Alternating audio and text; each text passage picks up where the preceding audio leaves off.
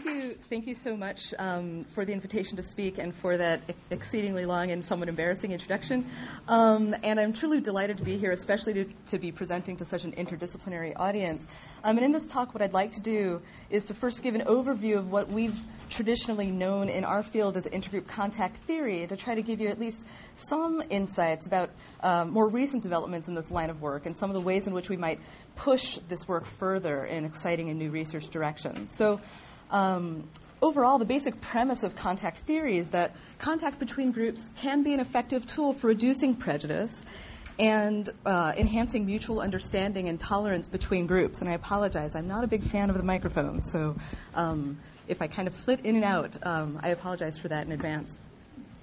And so, even though there's this basic premise of intergroup contact reducing prejudice, there's also been some caveats such that in order to maximize positive outcomes from contact, there are a few optimal conditions that we should attempt to establish within the contact situation in order to maximize that potential. And these include things such as establishing equal status between the groups, that even though the groups may have different statuses within the larger society, that they're brought together as equals within the contact situation institutional support, that the contact and the equal status nature of that contact is supported by the authorities of the institution, and also that the groups work together under conditions of cooperation and with common goals.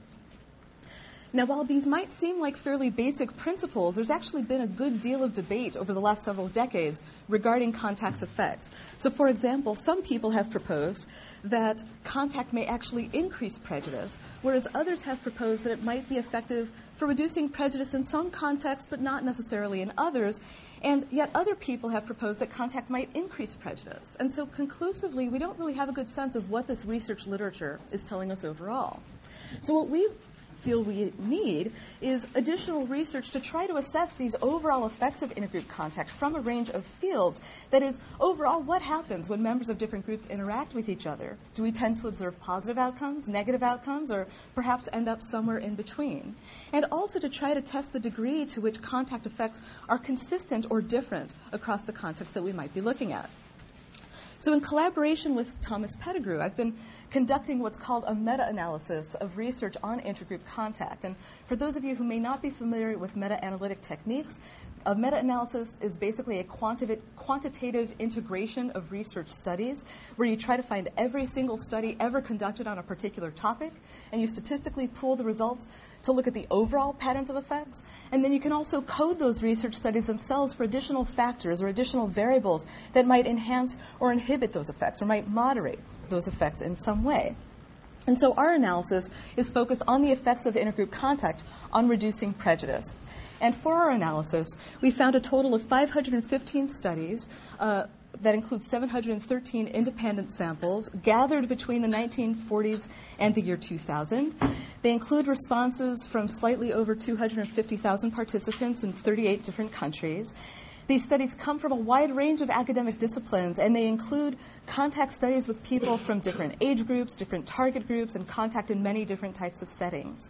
And what I also wish to clarify is that for inclusion in our analysis, the data in these studies had to be assessed at the level of individuals so that we can actually examine changes in prejudice in relation to individuals' contact experiences.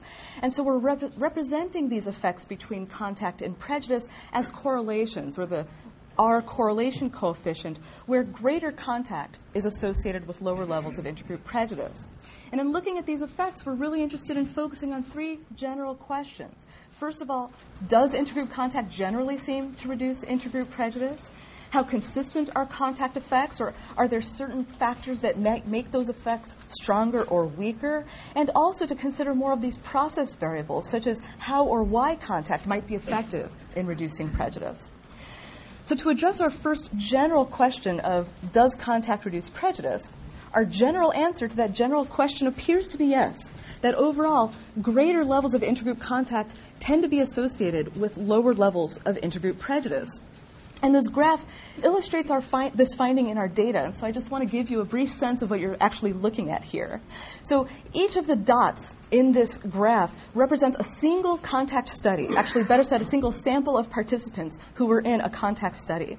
For dots that appear at that zero point on the x-axis on the bottom, that basically is showing that there was no meaningful relationship between contact and prejudice for that study. But those that appear between 0 and the negative 0.5 on the scale are basically showing that greater contact is associated with lower levels of intergroup prejudice. So it's a negative correlation, or that's why the numbers here are negative, because it's suggesting that contact and prejudice are moving in opposite directions, such that greater contact is associated with less prejudice. Does that make sense before I go on? Great. All right. So, um, so here, at least from our perspective, lower numbers are good because they seem to be representing this idea that contact has the potential to reduce prejudice. And you can see that based on the distribution of cases in our analysis, that actually most of the research studies that we found from searching for several years actually show this relationship, suggesting that greater levels of contact are associated with lower levels of intergroup prejudice. And the average for these cases is represented by that line in the middle, by the correlation coefficient of negative 0.21. So it's a relatively modest correlation in terms of magnitude, but it's a highly significant effect, not surprising given the size of the sample that we're dealing with. But more importantly, it's also a relatively consistent effect that just becomes a bit stronger or weaker depending on other characteristics of the studies. And I'll be sharing some of those characteristics with you in a moment. But I also wanted to mention um, that we do see some studies near the zero point are actually in the positive direction. So this is suggesting that there are at least a few cases in which contact did not reduce prejudice or in which contact might have actually increased prejudice. Um, and we're continuing to do some analyses of those particular cases to see if we can figure out any threads or themes that seem to emerge from them. But this suggests at a more general level to us that at the very least we need to think really carefully about how contact programs are implemented so that we can maximize our chances of reducing prejudice when groups actually do come into contact.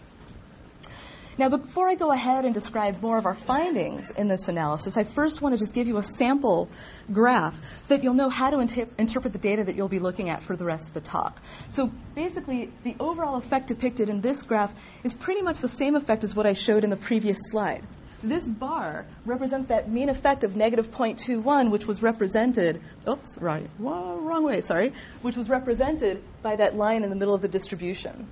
Um, so I'm going to be basically depicting, for most of the rest of the talk, in these sorts of slides, um, where a zero is basically representing this idea that there's no meaningful relationship between contact and prejudice, Negative scores are representing the idea that contact is associated with lower prejudice, and higher scores would represent the idea that contact is associated with greater degrees of prejudice.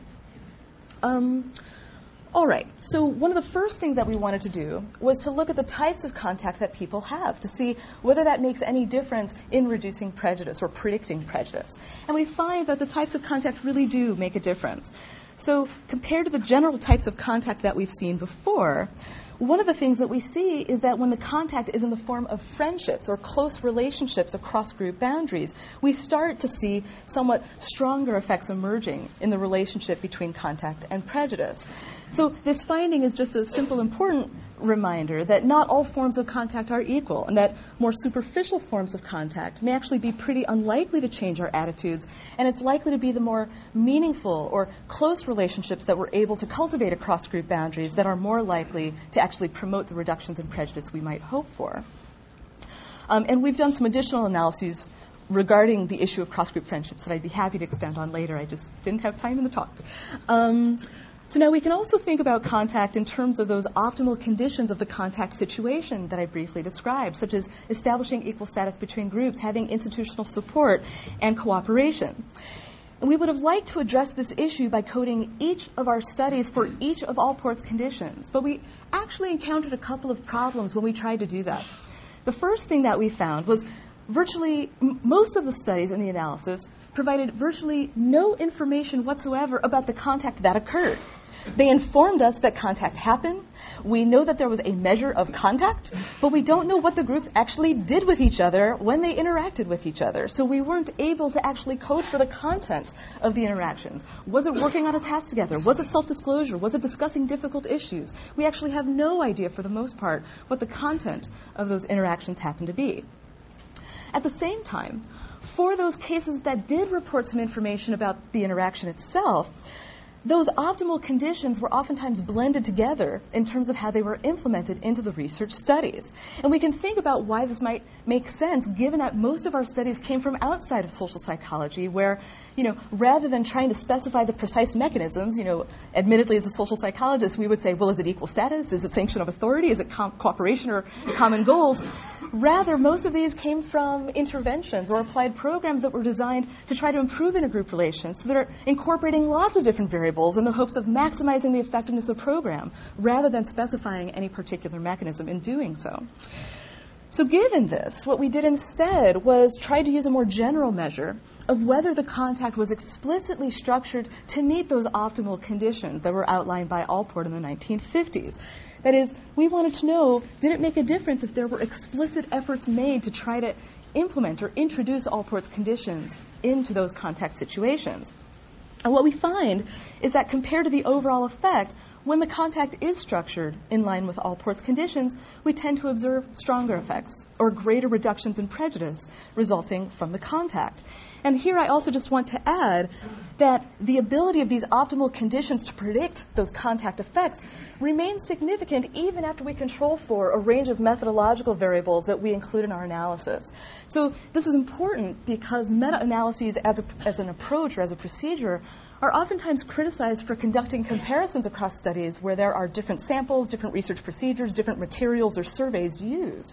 And so what we're finding here, at least in part, is that even after we take into account a lot of the variability associated with those different types of research methods and procedures, we're still seeing the significance or the meaning of implementing Allport's conditions as a way of facilitating positive outcomes from intergroup contact. Um, now, importantly, also related to this issue of methodology is that we find substantially stronger effects of contact when those contact studies are more rigorous or involve more rigorous research methods. And I just want to give you a couple of examples of what we mean by research rigor in this case. Um, so one of the things that we coded for was the design of the study that was conducted. And what we tend to find is that we observe stronger effects or a more intense negative relationship between contact and prejudice when the design of the study was a controlled experiment, when you can actually test for the effects of contact on prejudice, as compared to survey studies or studies that were conducted in observational settings or field settings. Now, at the same time, we also wanted to look at the reliability of the measures used to assess contact and prejudice.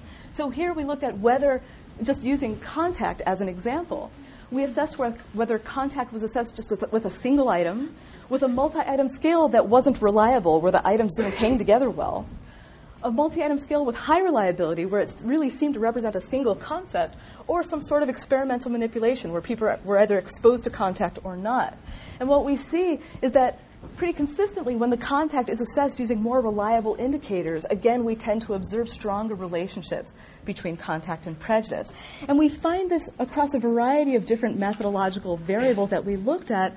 Basically, this idea that the better the measures or procedures used in the research studies, the more clearly we're observing these relationships emerge between contact and prejudice. So, so far we've addressed some methodological issues associated with this relationship between contact and prejudice, but there are also some other issues that we need to address, and one of these pertains to the generalization of contact's effects, because it could be that the significant relationship that we're observing is really limited to those studies that are assessing prejudice towards the individual outgroup members with whom the contact occurred. That is, prejudice among people within the contact situation rather than extending beyond that contact situation to affect attitudes towards the other group as a whole. So we conducted some additional analyses to examine this issue, and for this analysis, we examined each test of the relationship between contact and prejudice. So rather than looking at the full study, we looked at each measure of contact and each measure of prejudice to see if we could look at those different types of outcomes depending on how they're measured. So basically, we coded these tests to see whether the outcome measure assessed prejudice towards the individual outgroup members within the contact situation or prejudice towards the outgroup as a whole as a form of generalization.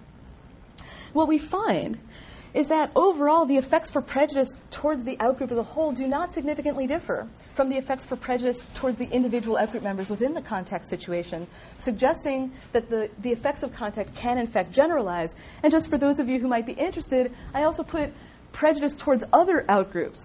Um, Tom Pettigrew's been doing a lot of work recently looking at how contact with members of one group might not just change your attitudes towards that group, but may actually have a kind of secondary effect in transferring you know, the different ways in which you think about groups in general, such, a, such that you become more accepting or open once you've had contact with one group to a whole variety of groups, even if you haven't had direct contact with them. And we see some evidence for that as well in this analysis.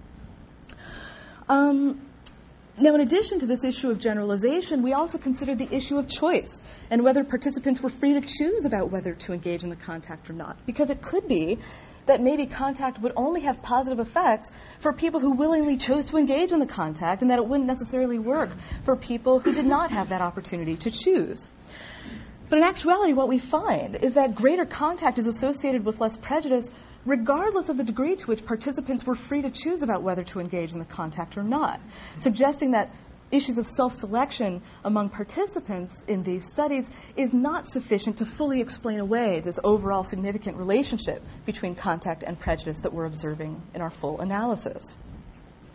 But we also wanted to push this a little bit further and see if there might be contextual variability in contact effects, such that we might observe significant effects of contact in some contexts but not in others. Um, and so we've examined this issue in a variety of ways, and I'm just going to give you a couple of examples of what we've looked at. So one example is to look at the type of target group involved in the contact.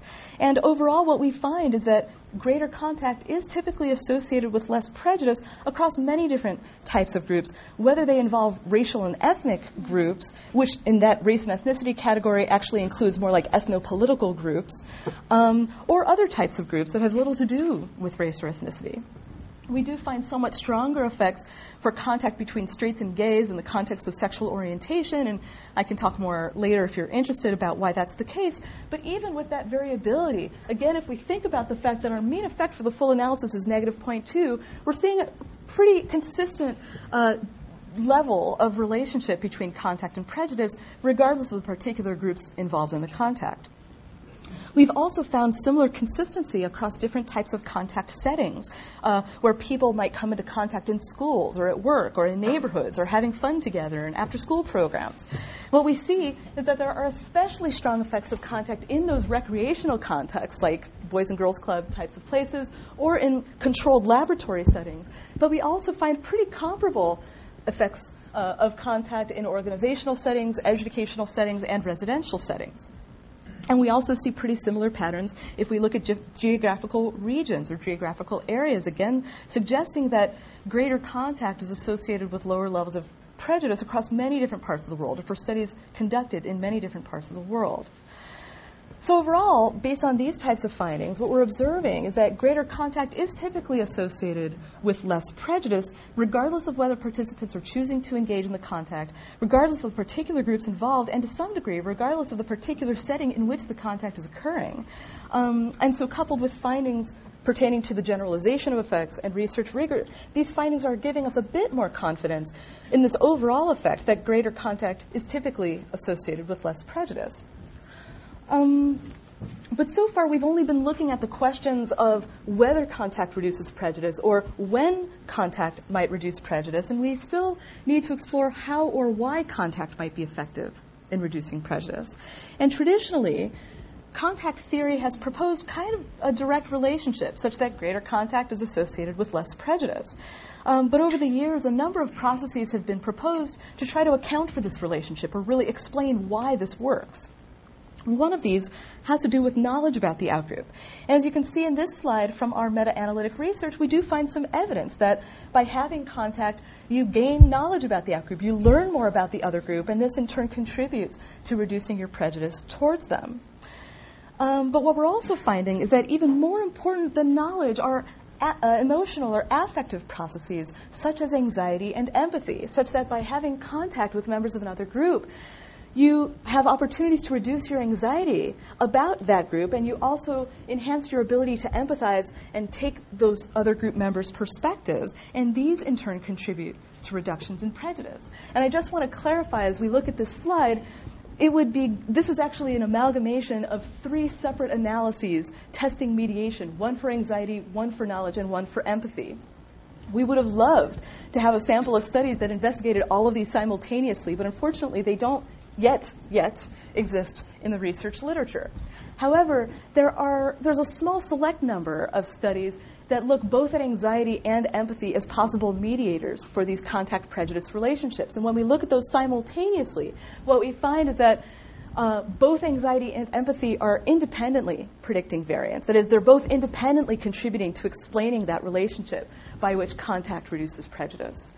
Um, and I just wanted to also mention something about these findings in terms of their practical value because this is the slide that when I give talks at NGOs or nonprofits, they always kind of stop in their tracks and their eyes go very wide because they're thinking about their program's materials and the types of interventions that they've tried using, many of which are based on knowledge, many of which are based on transmitting information about the other group to prepare people for interactions across group boundaries. And they realized that, oh, maybe on the one hand, we need to think about how to implement aspects of anxiety reduction strategies or empathy building exercises into our programs, or at the very least, at the level of outcome when we're doing evaluations of our program to assess these types of variables, to look for changes on those fronts and maximize the chances of, of finding significant effects of those interventions.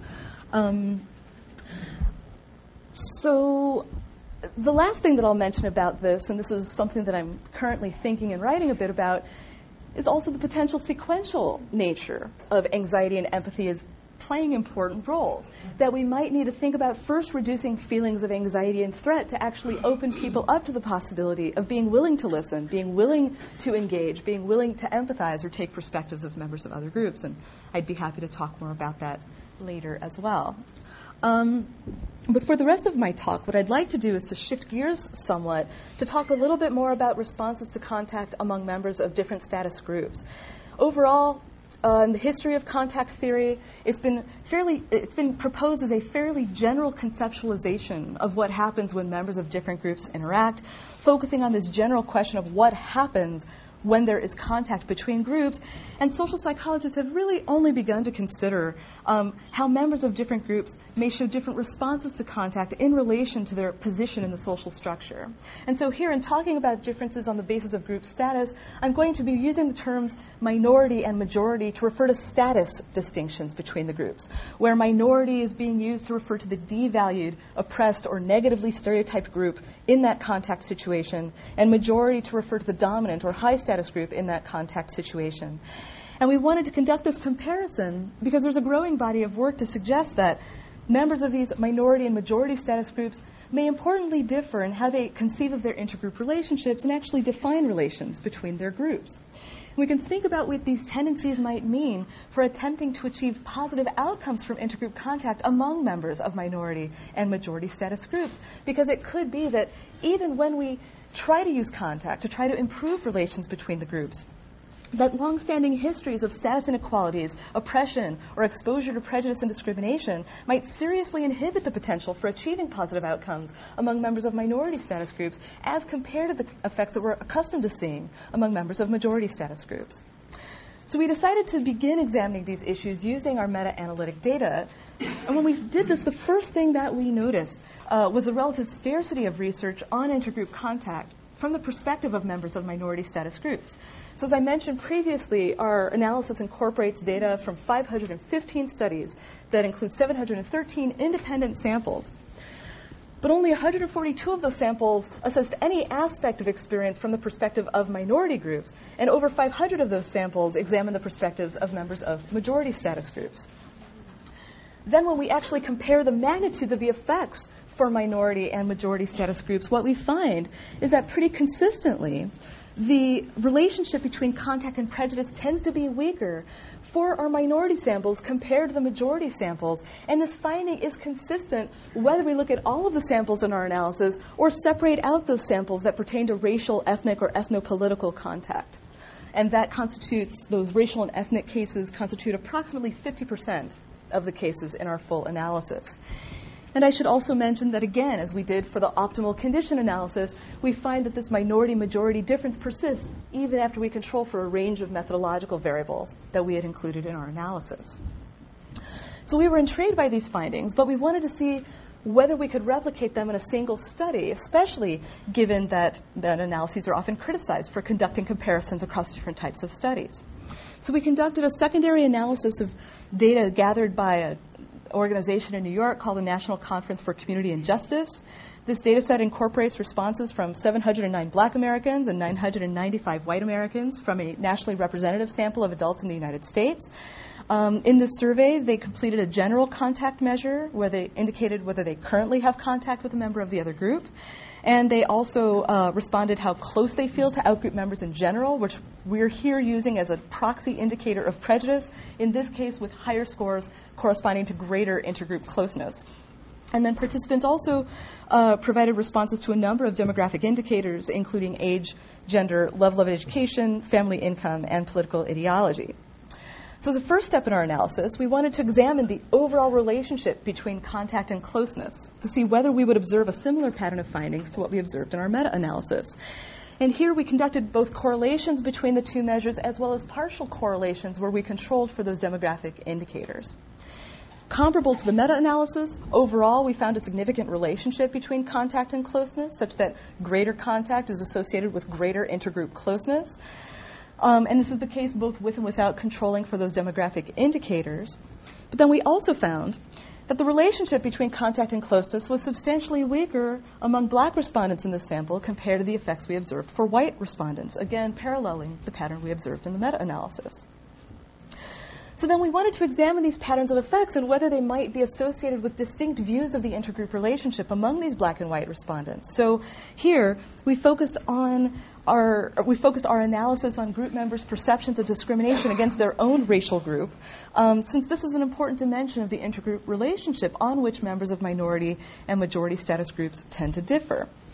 As we might expect, black respondents perceived significantly more discrimination against their racial group compared to white respondents in this sample. But importantly, we also found that perceived discrimination moderates the relationship between contact and closeness in different ways for these black and white respondents, such that for those who reported low levels of discrimination against their racial group, we simply see a main effect of contact. That contact is associated with greater closeness, and this is consistent for both our black and white respondents.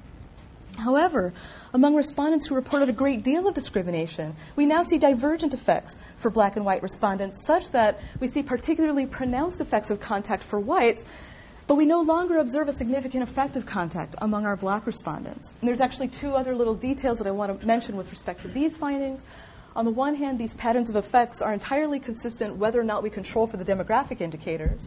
And also, I wanted to mention that more than half of the black respondents in this sample reported the absolute highest score on the discrimination scale as absolutely possible, suggesting the significance of discrimination as a negative force in the intergroup relationship from their perspective.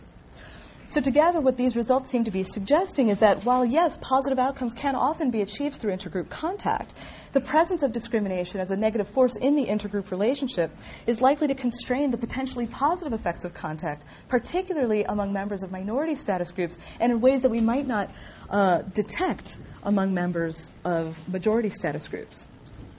So, now if we relate all of these findings back to the broader framework of intergroup contact theory, we might start to question whether establishing all Allport's conditions within the contact situation can actually be sufficient to alleviate these broader negative forces of prejudice and discrimination, to allow positive outcomes from contact for members of both minority and majority status groups. And so we've returned to our data from the meta analysis for a preliminary test of these ideas.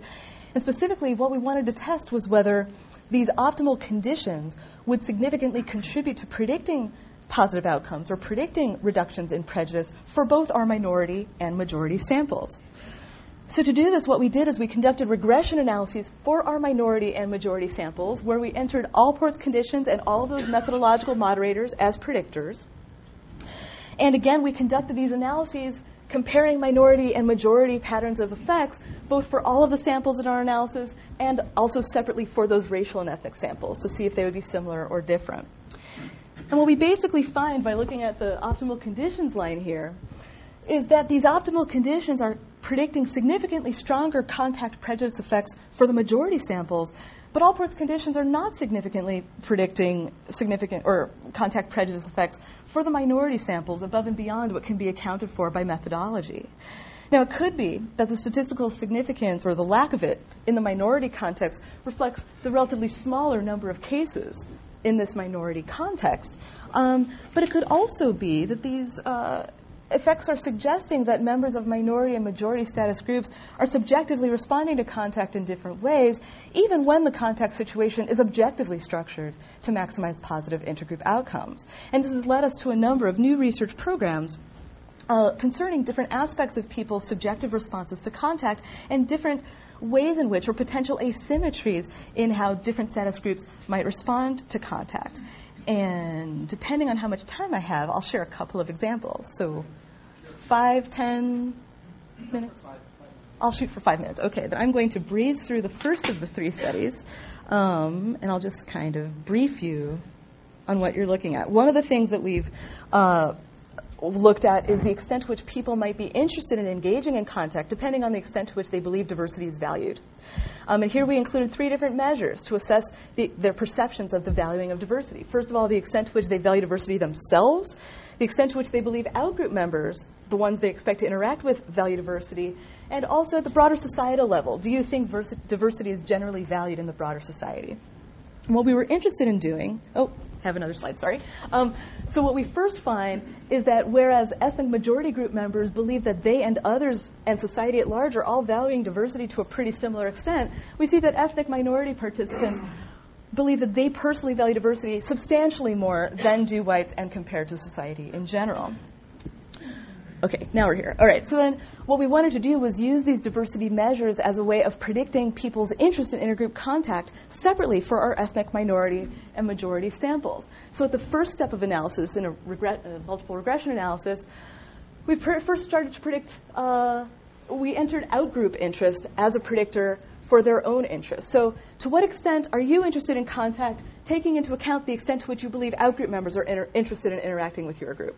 And we see that that does predict a fair amount of the variance in people's own interests. There is some kind of reciprocal norm happening here that it's like, well, if I think they're interested in interacting with me, I'd be happy to interact with them. But then we wanted to look at these diversity measures and see which of those would be predicting interest in contact among our ethnic minority and majority participants. And here we start to see some divergences, such that for ethnic majority group members, or for whites in this case, the extent to which they personally value diversity, think diversity is a good thing, predicts their interest in contact with racial and ethnic minorities. But for ethnic minority respondents, it doesn't matter how much they personally value diversity. What they want to know is whether whites value diversity. It kind of relates to these issues of trust, right? Um, and so we're kind of following this up with additional studies looking at not just valuing of diversity, but percep- like perceptions of others' intentions, perceptions of the extent to which you can trust them, both in the context of domestic racial and ethnic relations and also um, in, in South Africa and Northern Ireland, where we've con- collected some community samples um, and are looking at perceptions of reconciliation in the peace process. Like, do you think they're doing that just because of strategic purposes, or do you think they really want to achieve peace?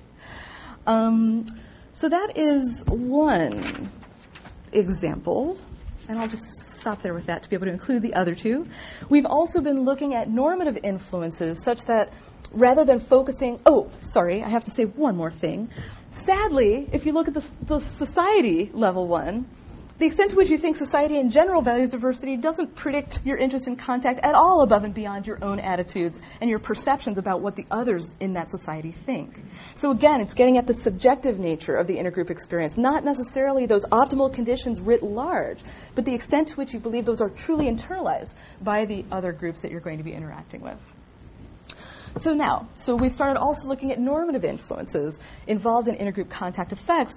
So rather than focusing so heavily on trying to establish conditions of the contact situation, we're trying to think about how people perceive the conditions of their contact as embedded within the larger social context or societies in which they attempt to interact.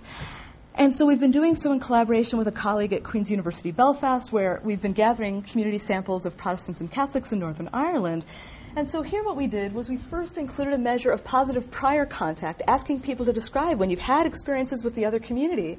Um, to what extent has it been friendly, cooperative, uh, equal status, and positive, reflecting those types of optimal conditions that are usually represented in the contact literature. And then we also have included measures of their perceived norms surrounding the contact, such as whether they think their friends, their family, their community would approve or disapprove of their having contact with the other group. And we wanted to see the extent to which these variables could predict three different types of outcomes. In part, their interest in contact or engagement across group boundaries or community boundaries, their willingness for integration. What are their actual goals for reconciliation? Do they hope for integration or are they showing a preference for kind of peaceful coexistence? And what's their optimism in the long term for the future relations between the groups? Do they actually believe that someday they'll be able to live in a shared society and actually be able to get along?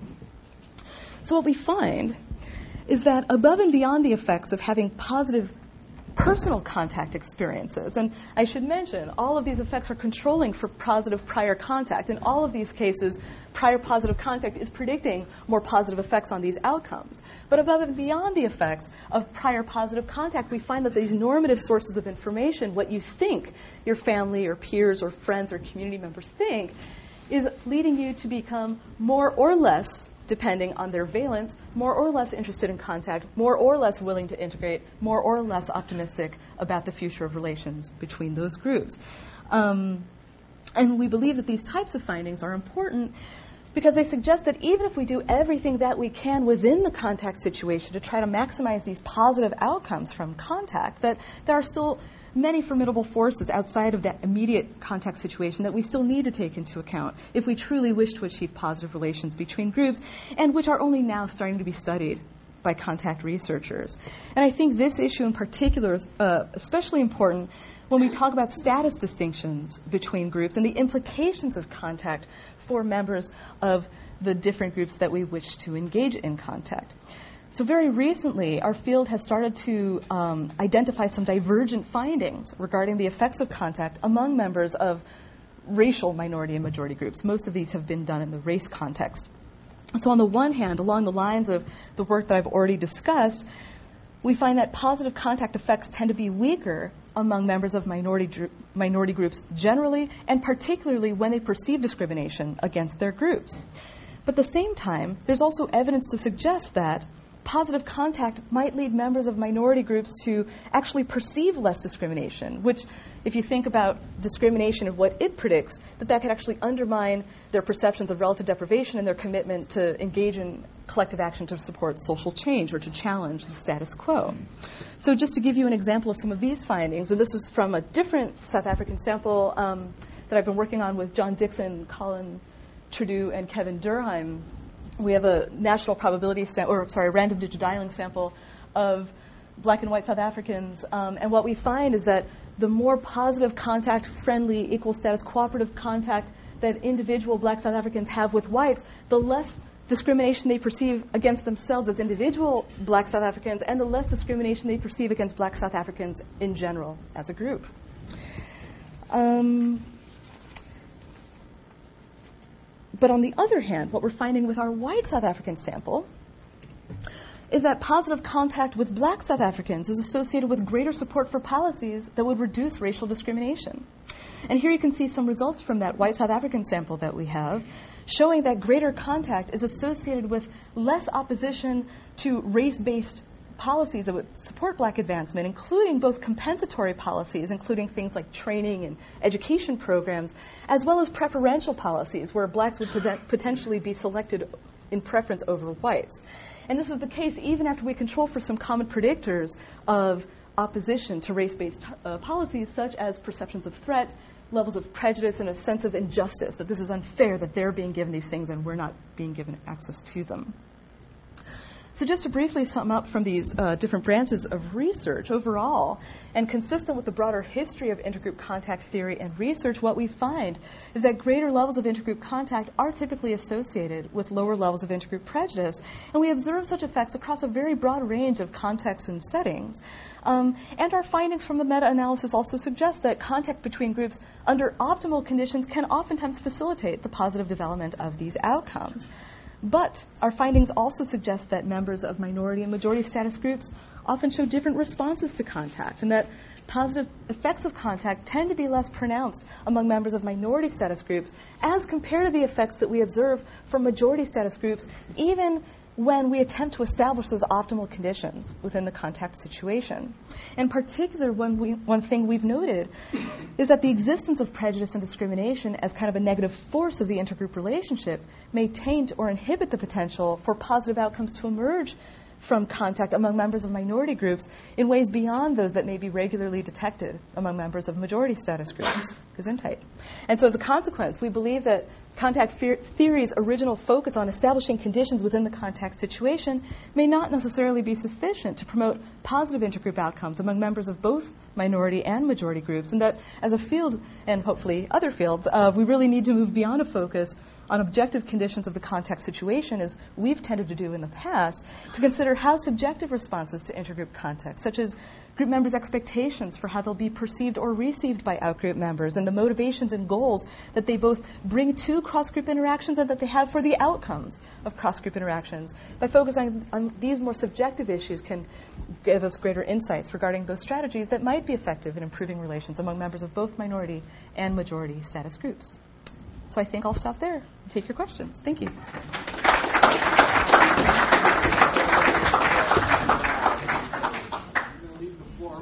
All right. Sounds good. Yes. What if you could say more about how you differentiate among prejudice, um, discrimination, Mm-hmm. stereotyping, Yep. stigma, Yes. oppression? Very good question. So, um, you know, I'll tell you, first of all, I'll tell you kind of the social psycholo- like the, the standard social psychologist answer, and then I'll share my own opinion. So the standard social psychological answer is that stereotypes perti- uh, generally pertains to what we think about other groups, the more cognitive aspect. Prejudice pertains more to our attitudes or more evaluative aspect. Um, and discrimination pertains more to our behavior, how we treat members of other groups. I, th- I think what is also required um, in thinking about these issues is uh, discussions of power. Um, you know, and a lot of times when I engage in, you know, like facilitating intergroup dialogues, I'll often hear, for example, just as one example, ethnic minority students at the university saying, well, you know, I'm a member of an oppressed minority, so I can't be racist, I can't discriminate. And that's not a view that I personally share. I think we all have the potential to discriminate, but that it depends on the context. And given the current status hierarchies and social relations, it's, it's less likely that members of oppressed groups might discriminate against others. Um, but that I think we all have that potential. And I think that's something that, you know, on either side of the interaction, we can be so entrenched in our worldview about status of our group or how we're treated that we might not recognize the impacts of our behavior on other groups. Um, Studies you're evaluating, yep. treating all those the same? Oh, no, no, no. That's actually a whole other line of research that I couldn't include. Um, so, just to kind of briefly sum that up, in the meta analysis, we also coded the research studies for the types of prejudice as outcomes. And there were basically four different types of measures that we used as indicators. Two of them are more affectively based, kind of uh, emotions, how you feel or anticipate feeling in interactions with other groups. Some are favorability, positive evaluations, liking, and things like that. Others are beliefs, kind of your judgments about the groups, more kind of like traditional racial attitude measures that we might use in like political psychology, and the other being stereotypes, uh, really the, your beliefs about the particular attributes or characteristics that you associate with those groups. And those really grew out of our reading of the, the research literature and social psychological research on attitudes as well that distinguishes between more cognitive components of attitudes and more affective components of attitudes. So we, you know, coded all of those and then conducted the analysis. And I apologize, I don't have the slides right here. But when we look at the meta-analytic data, what we find is that it's really those more affectively based measures that are showing stronger relationships between contact and prejudice. So whether it's emotions or whether it's those favorability and liking ratings, those are the ones. If we dummy code them and control for level of generalization and reliability of the measures and those methodological types of factors, we see it's the emotions and favorability ratings that are really lighting up, predicting those significant effects. Again, because we were like, well, that's interesting, but is it real? because it's mixing lots of different types of studies. So uh, we conducted an additional survey study uh, with an undergraduate population, not a national sample, where we subjected these poor, poor undergraduates to a whole battery of questions about contact, white participants, about contact with African Americans, and also a whole smattering. I think we had like eight different prejudice measures based on those categorizations, trying to represent those different concepts in a, a variety of ways.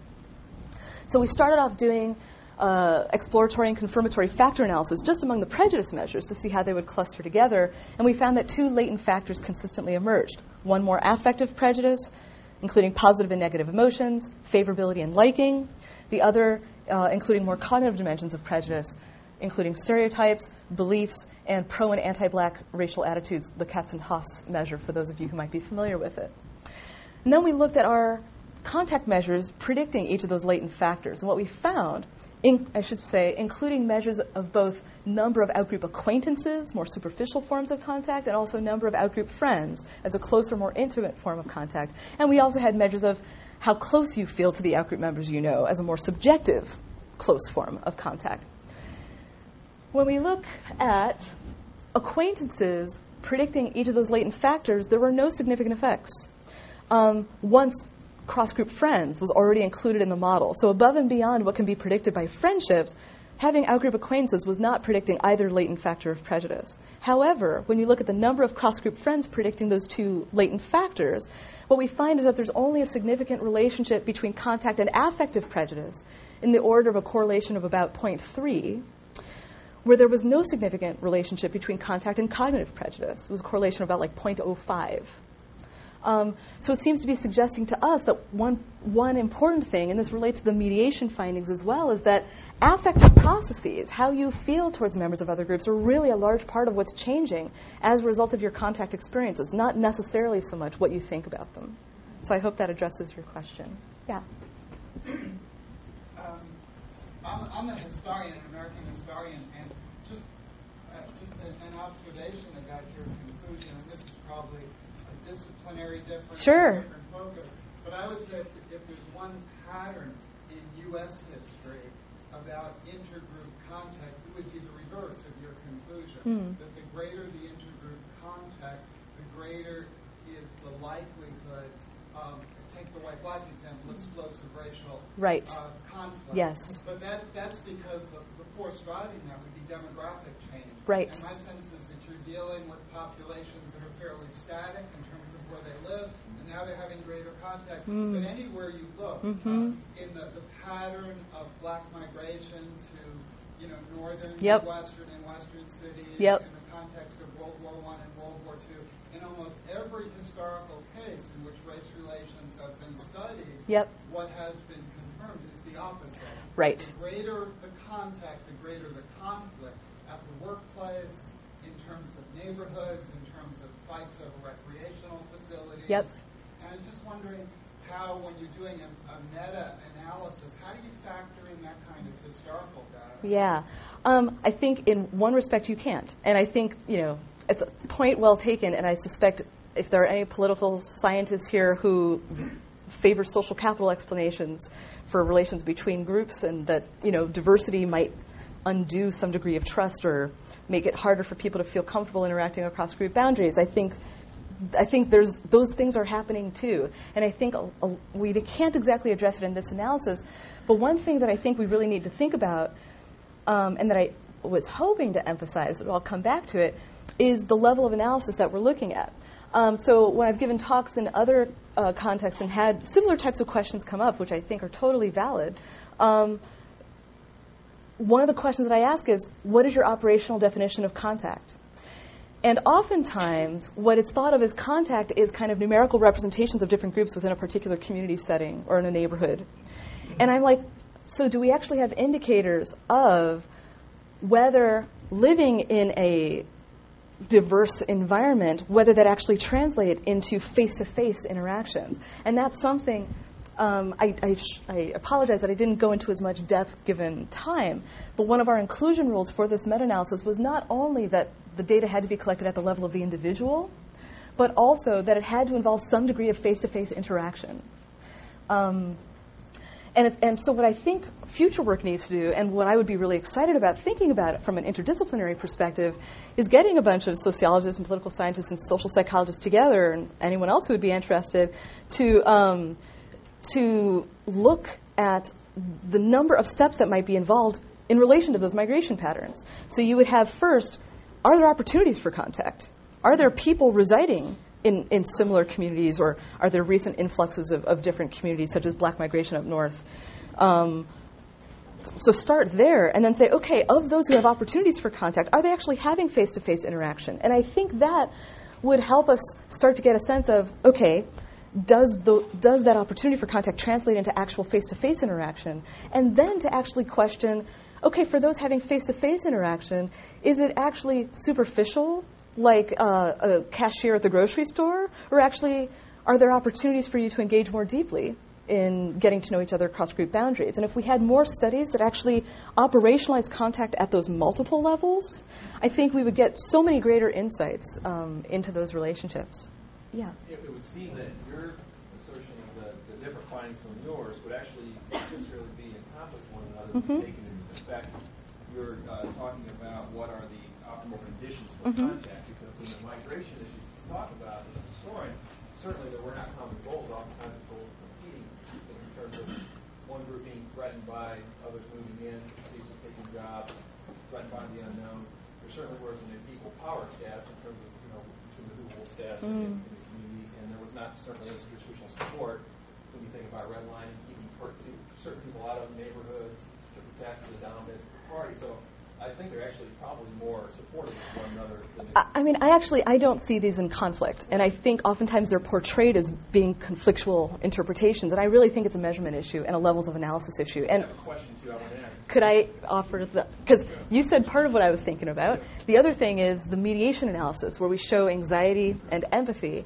I really think anxiety. You know, we're describing that pretty largely in terms of uh, threat. You know, if you think about it from a threat model you know, contact is probably not going to be likely to reduce prejudice if threat is present. You know, I think we're, we're self interested beings and self interested groups. And I think we need to make sure that we're going to be okay to be able to open ourselves up to actually being able to empathize or being willing to empathize or engage across group boundaries. So I think that issue of threat is crucial. And I and Tom Pettigrew and some of the German folks that we've been working with have actually been looking simultaneously at models that incorporate both threat and positive contact experiences to show like each of them is predicting kind of a different piece of the puzzle. But I wanted to be able to get back to your question before I take questions from question others. You mentioned, or at least it was mentioned in your introduction that mm-hmm. you, uh, colleagues, uh, if I heard this right, also have evaluated different programs mm-hmm. which tend to reduce prejudice based upon yeah. uh, putting people into contact with mm-hmm. As someone on a college campus who has a you know an eye for and participates in those types of models, would you say that you found any of the best practices that have, have worked? I can tell you, not in terms of those kind of individual organizations. Most of the work that I've personally done, I really am kind of a data geek, so um, I really am focused on measurement. Um, and one of my concerns is I've just heard I've heard many nonprofits and NGOs say, well, you know, we hired this independent consultant to like help design a questionnaire and evaluate our, our intervention, and they're like, well, we didn't really find anything. And so I'm like, well, can I look at the surveys and you know try to get a sense of what types of questions were asked, what types of questions were not asked, and try to like just sit down with them and talk with them a little bit about um, the goals of their program, what inspired their program, and kind of doing some diagnostics about the types of questions that they'd really be interested in. I'm like, well, from what you described, it really sounds like this is what you want. They're like, exactly, but we don't have that in the data. And so really helping them do a better job of structuring their instruments so that they can get the data that they care about. So those vary, as you might imagine, substantially from organization to organization. What I can tell you is I've been part, uh, for the last couple of years now, part of this uh, larger entity called the Joint Learning Initiative on Children and Ethnic Diversity. It's kind of an international, interdisciplinary network of researchers, practitioners, and policymakers trying to understand best practices for reducing prejudice and ethnic tensions through early education programs, really like children age eight and younger. Um, so we've been doing some reviews of the research literature. Um, looking at the different approaches, some being contact based, some being diversity or education based, some being vicarious contact, like Sesame Workshop. Oh, I'm you know seeing these kids from different groups interact with each other, and really trying to get a sense of what we know of the effectiveness. And that's another challenge um, is that when there are funding cuts for interventions, the first thing to go is evaluation. Um, so there aren't as many evaluations. There's like many program booklets of materials, but we don't always have good evaluation data. Um, so we've been working on trying to kind of learn what do we know about best practices from all of that work in early education um, or early childhood. And we're going to be pilot testing actually in Indonesia this spring, visiting some preschools where we're having people develop storybooks incorporating themes from diversity education, intergroup contact, vicarious contact, all of the, and empathy building, all of those types of things, to actually test based on all the data we've gathered. You know, if we actually implemented this into practice, does it work? So we're kind of in the middle of doing some of that. I think you had your hand next. Oh, yes. To what extent does your research and the larger literature Mm-hmm. deal with intra-group conflict? And how is that manifested in the anxieties the group feels about the out-group? Mm-hmm. And on a minor level, uh, the slide on geographic Mm-hmm. Mm-hmm. why did you code Latin America and, and Africa. Yeah, um, that is sadly because there were so few cases.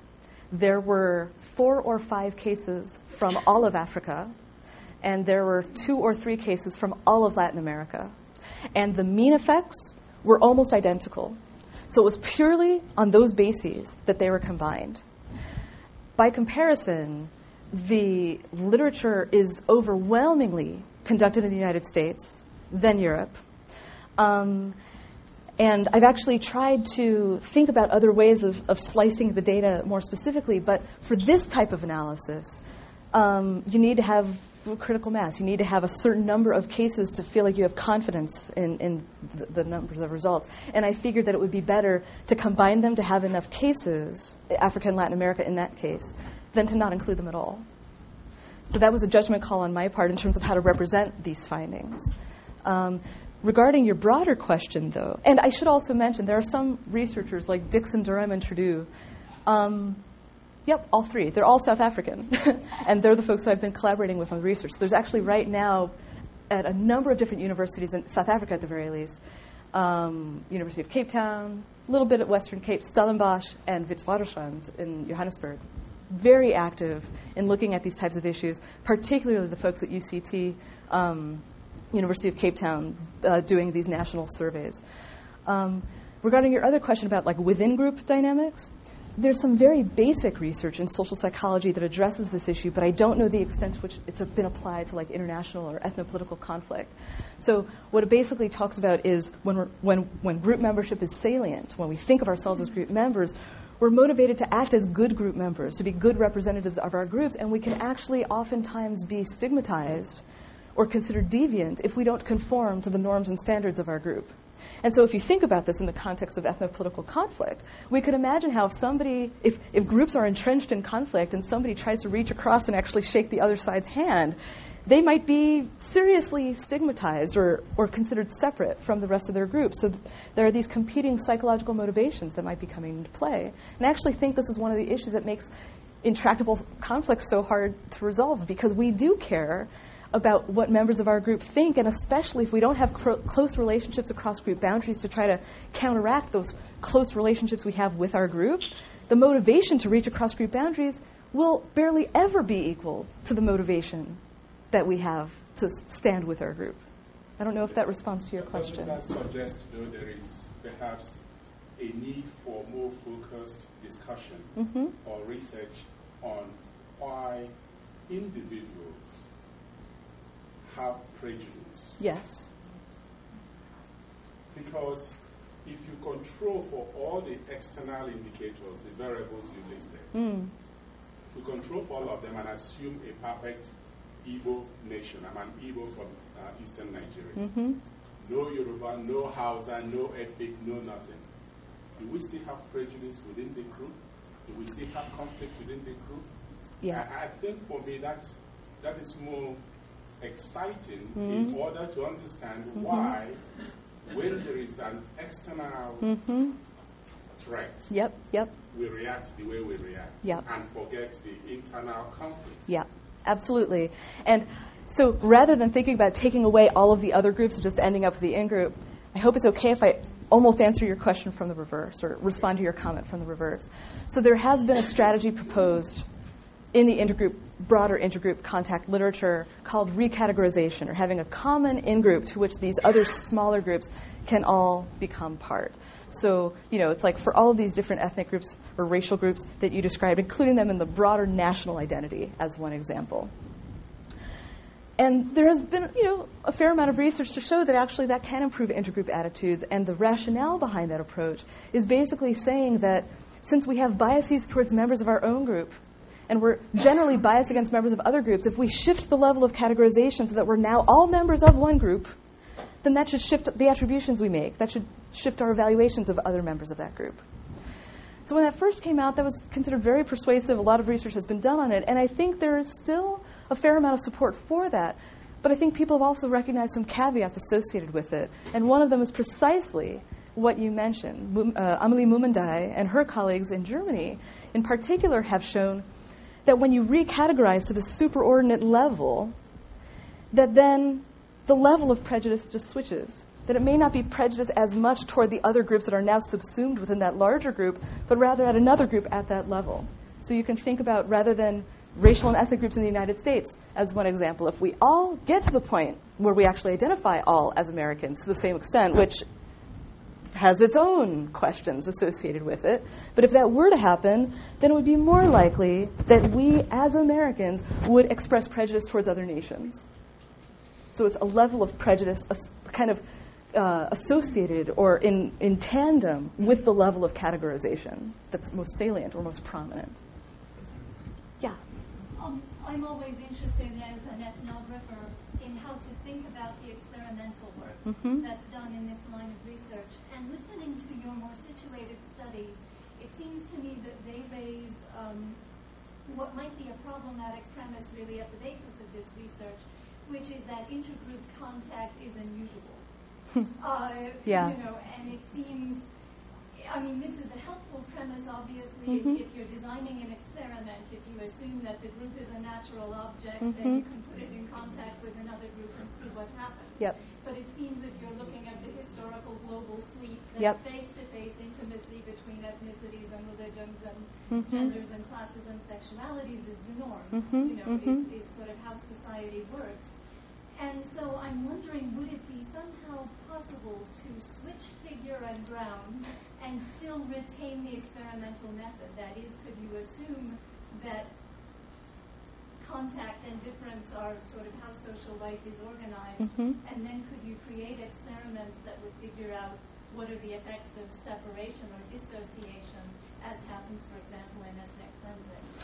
Yeah, I, um, I mean, I don't know that we could reconstruct in the lab an analog to ethnic cleansing, nor would I propose that to the institutional review board necessarily. Um, but um, I think, you know, I guess I've always approached.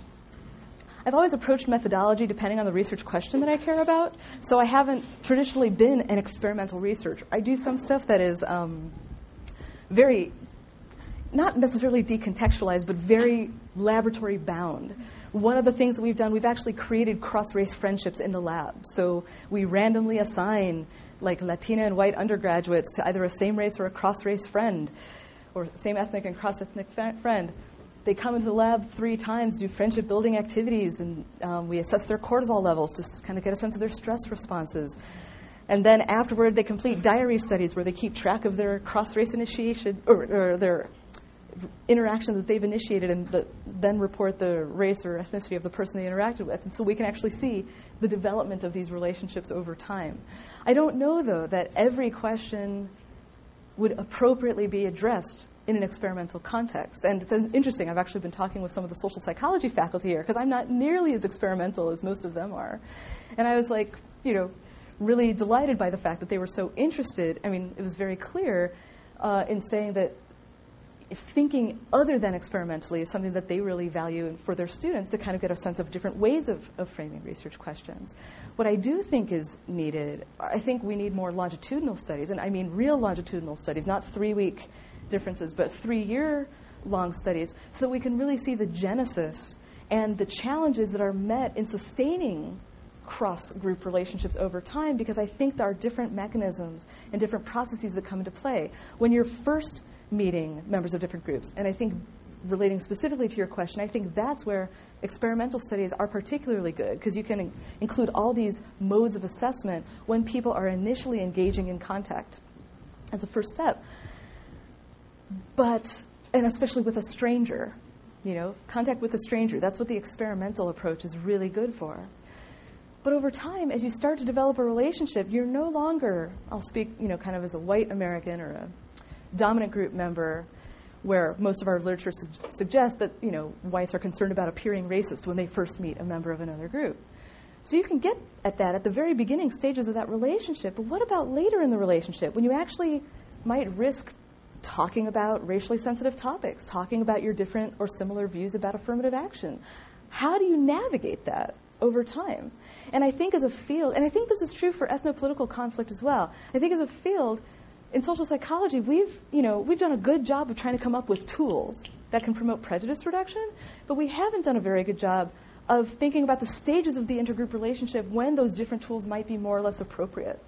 And I really think that, you know, coupled with some of these more multi-level approaches would really just give us such deeper insights as to what are the appropriate strategies at different stages of intergroup relationship. And in fact, I mean, you know, one of the things that I often say, even though people have pegged me as the contact person, you know, I say, you know, after decades of violent conflict, I think peaceful coexistence is a really good thing to try to achieve for a time.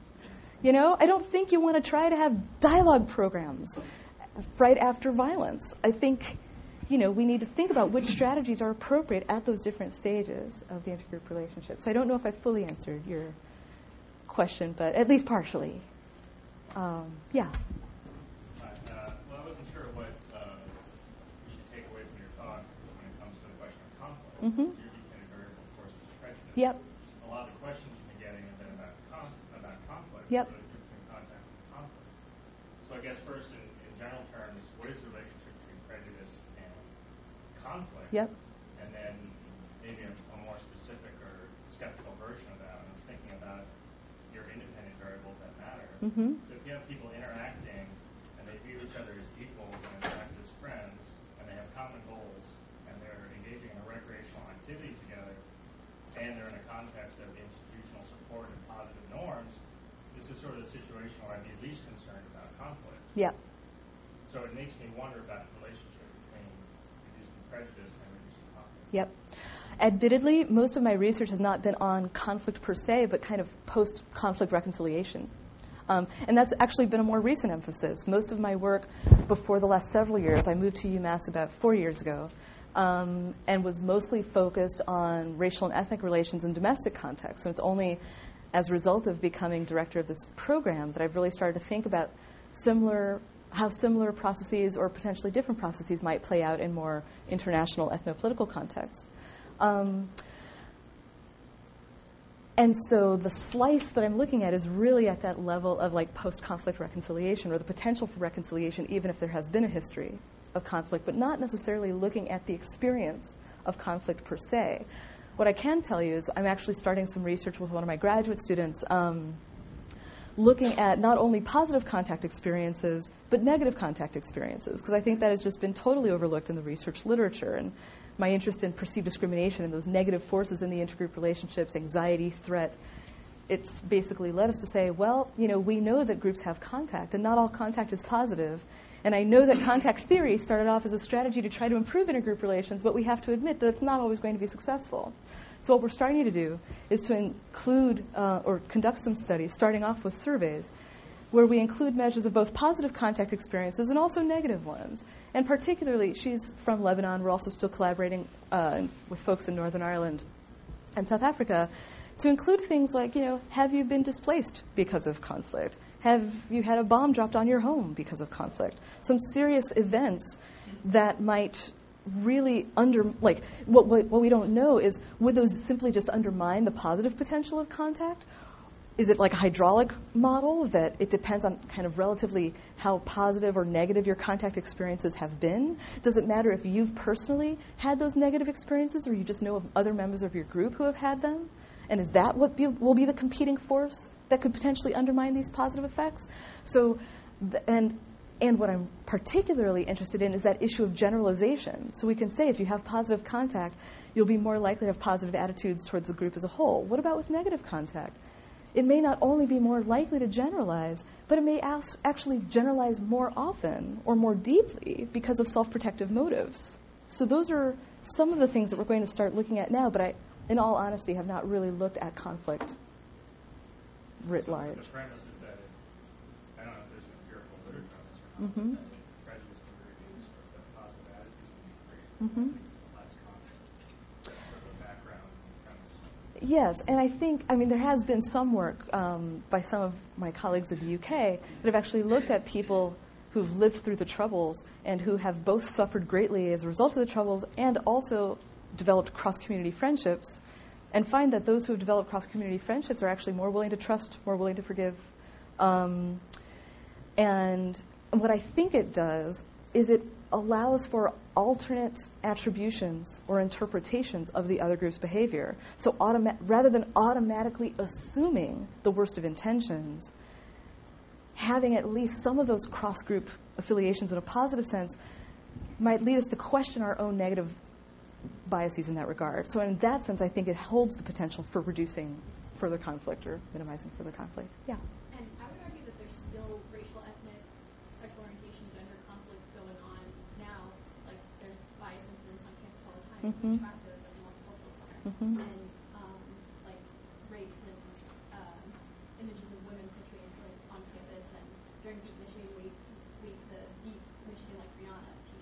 Mm. lack of Yeah, and I think also the nature of the contact or what we, we might try to expect from any of these strategies will really depend again on the stage of the intergroup relationship. You know, so it might be that if we're used to having lots of casual interactions across group boundaries, it's like, so how do we go from that to actually talking about status inequalities? I mean, that's that's a different question than just what happens when you first encounter a member of another group and the different anxieties that might come up when you do so. Yeah. I'd like to just say, um, follow on to the uh, conversation about Northern Ireland. Mm. I, I little bit about it. Uh, uh, there are a lot of people from Northern Ireland who come to the United States, Mhm. both Catholics and Protestants. Uh, indeed, I married one of them. and they seem to find it much easier Mm-hmm. to get beyond the prejudices while they're here. But as soon as they go back to the province, Yep. in traditions in which the favourite Protestant remedy for the Troubles is to castrate all the Catholics. That's first voiced in 1640 in the English Parliament, and I have heard adults say it Mm. in Ireland in the Mm. 1980s. As soon as you go back into that situation, forget it. Mm-hmm. That might be an interesting control group. That is a fascinating control group. is the right word. Yeah, or comparison group. I think comparison group is, uh, yeah. Um, I think I think it's a really interesting issue, and very much along those lines is what led us to focus on these normative influences, um, because exactly, and you know I've you know been uh, asked to provide comments on like Seeds of Peace or other types of programs that bring Israeli and Palestinian youth together, like for a camp, summer camp in Maine, and you know, and they're like, well, you know, they get along great and they're saying goodbye, you know, pen pals and all of this stuff, and then it peters out over time because I think there aren't enough supports in their local environment to keep that positive feeling going. It's just not, it's so hard, it's so much to ask to have that sustain itself in the context of such a deeply embroiled conflict. Um, and so, yeah, so I think ex- exactly right. And I, I, I appreciate that suggestion. It was my understanding, perhaps naively or inappropriately, that most of the Irish that are in the U.S. are Catholic, and that may just be because I lived in Boston for so many years and I'm now in the state of Massachusetts. Um, yeah, because it's like, you know, yeah, it, it's, it seems very Catholic identified as a community, at least in the Massachusetts context. But, but that would be quite interesting to look at that comparison. Comments. When I asked a couple of them why this uh, uh, striking change, they said, "Oh, would it would be disloyal to talk yeah, to them?" yeah, yeah. Absolutely. And in fact, one of my colleagues, she's been um, she's uh, been archiving political murals in Northern Ireland or the north of Ireland, and has been doing work with some of the muralists there. Who one who's a former IRA prisoner and one who's the son of a Protestant member of Parliament. They've just started painting murals together, um, and so she's been kind of charting this transformation of like being in totally separate communities to now taking a stand to actually paint publicly, like on the Falls Road, um, these joint political murals, um, and seeing how people respond to that, as well as their own experiences in, in, in doing that work. They're actually uh, coming to my current university next month um, to unveil the most recent mural that they've painted together. Uh, Oh, golly, I think you might have been next.